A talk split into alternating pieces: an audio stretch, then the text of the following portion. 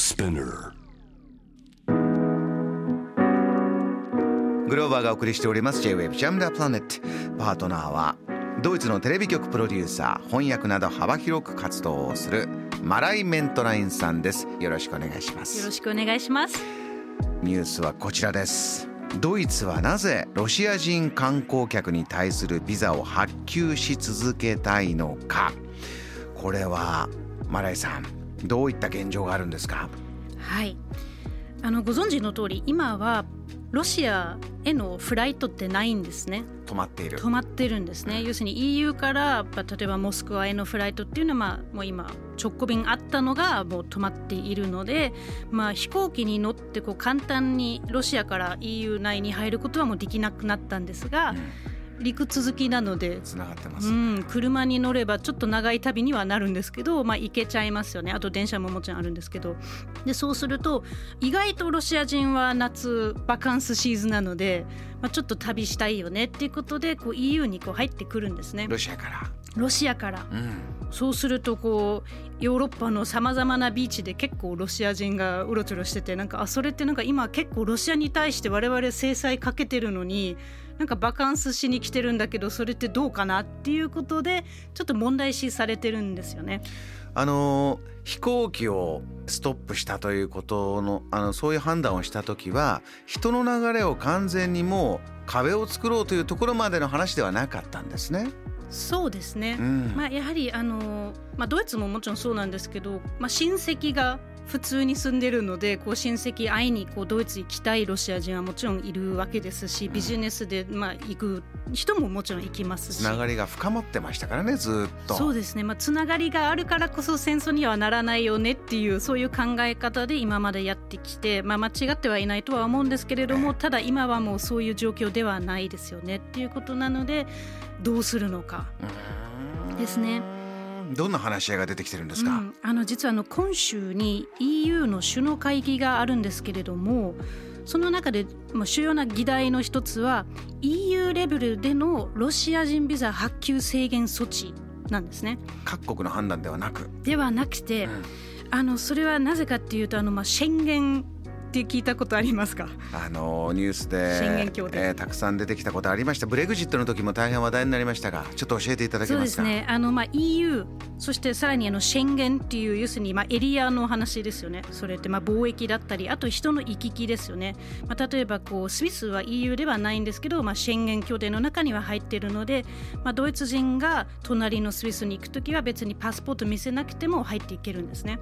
そうすると、まあ、宣言協定のエリアの中にロシア人が、まあ、どうにか一度入ってしまえばもうパスポート見せることなくもう好きにあちこち行けるんですよね。エリアでいうとどれぐらい大きいんですか？この宣言がカバーしてるエリアというのはまあ、ほぼ全ヨーロッパですよね。EU プラスアルファなんプかラスアルフ国ァですよね。そこにもうどこかの国から入れば人物お金すべて自由に行き来ができるそう。まあ、それは要するに把握しづらくなってくるっていうのもちょっとあったりするんですよね。で今はあの EU がロシアに対してさまざまな制裁をかけているので、まあ、そこら辺はやはり人の流れももうちょっとコントロールはしたいんだけどシステム上ではそれが簡単にはできないのでやっぱりその全面ストップしないとそれはもう無理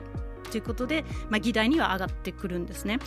この内容はどうなっていきそうですか？皆さん全会一致で今はそうしようとなるのかまた各国の事情それとも考え方もありますよね、えー人々の動きは別のものとして考えようよ。いろんなテーマがあると思うんですがどうでしょうか、まさに。結局ロシアに面しているロシアに近い国々。例えばエストニアラトビアリトアニアポーランドあとフィンランドですね。かなり厳しいんですね。まあ、例えばラトビアだったら今の現時点ではもう親戚の葬式ぐらいだったら入国してもいいんだけどあとはもう制限していてビザを発給しないんですね。で、えーフィンランドの場合だとすごくあの長いあの国境はロシアとシェアしているので、まあ、簡単に行き来今までしてきたんですね、まあ、バスでも全然行き来できるんですけど大量に入ってくるのでそれはどうにかこの流れを止めたいと。そうすると法律上にはそれはフィンランドできないので領事館の営業時間を短縮してあんまりこうビザたくさん発給できないようにするとか、そういった国々のこの感覚というのは危機感なんですか？これあまりこの戦争状態の中で例えば大勢来る中にリスキーな人物がいるんではないかと、そういうことなんでしょうか？まさにあのそういうことなんですよ。あのでその中でドイツはこのビザ発給停止には反対なんですよ。続けたい。ここがトピックでしたニュースも。ここがトピックなんです。ドイツは発給を続けたい。そうだからまずドイツの話で言うと、はい、あのオラフ・ショルツ首相は、えー、この全面発給禁止措置に対しては反対で。まあ、本人が言ってるのはロシアから離れたい人もいるはず例えばこう反政府ブロガーとかなるほど。なんかそういう活動している人たちがロシア国内にいると今危ないから、まあ、ドイツにたくさん実際にそうなんですけど入ってきていて、まあ、ちょっとこう、まあ、難民というか避難してるわけなんですよ。ドイツは難民を受け入れようよ移民を受け入れようとそういう旗を振っているそういった国ですよね。そうですそうです、なので今ロシアで苦しんでいるロシア人はまあ受け入れるべきなのでそこでビザを止めてしまえば来れなくなってしまうっていう。まあなるほど、まあ、それはなんかあるような気もするなっていう話なんですけど、他にもいろいろあるんですよね。例えば一般市民に対して別に我々は制裁してないからあくまで政府が悪いから別にその市民になんか罰則を与える必要はないんじゃないかって行き過ぎではないかと、うん。まあ、ただそれに対してはやっぱり80%のロシア人が今のその、まあ、戦争に賛成しているという世論調査もあるので、まあ、どうかなっていうのはねあったりはするんですけどあとその再びその鉄のカーテンが設置されるのではないか要するに冷戦が再び勃発するのではないかっていう話とか。あと普通にロシア人に嫌われそうだからこれ以上緊張を高めたくないという。そうですね。あの西側からちょっと孤立させてしまえばそれはそれで不満もたまりそうだし、まあ、あとは正直あの観光にやっぱり来てほしいんじゃないのかなっていう。経済的な理由もあるということですか。そうですそうです。そういうあと、まあ、ドイツはすごくロシアにいまだにガスに関しては依存しているので正直これ以上の制裁は外交的にちょっときつい。自分たちの国民のことを考えてもというこういう理由もドイツの中では、えー、ポイントとしてはあるということです。これが、えー、この後の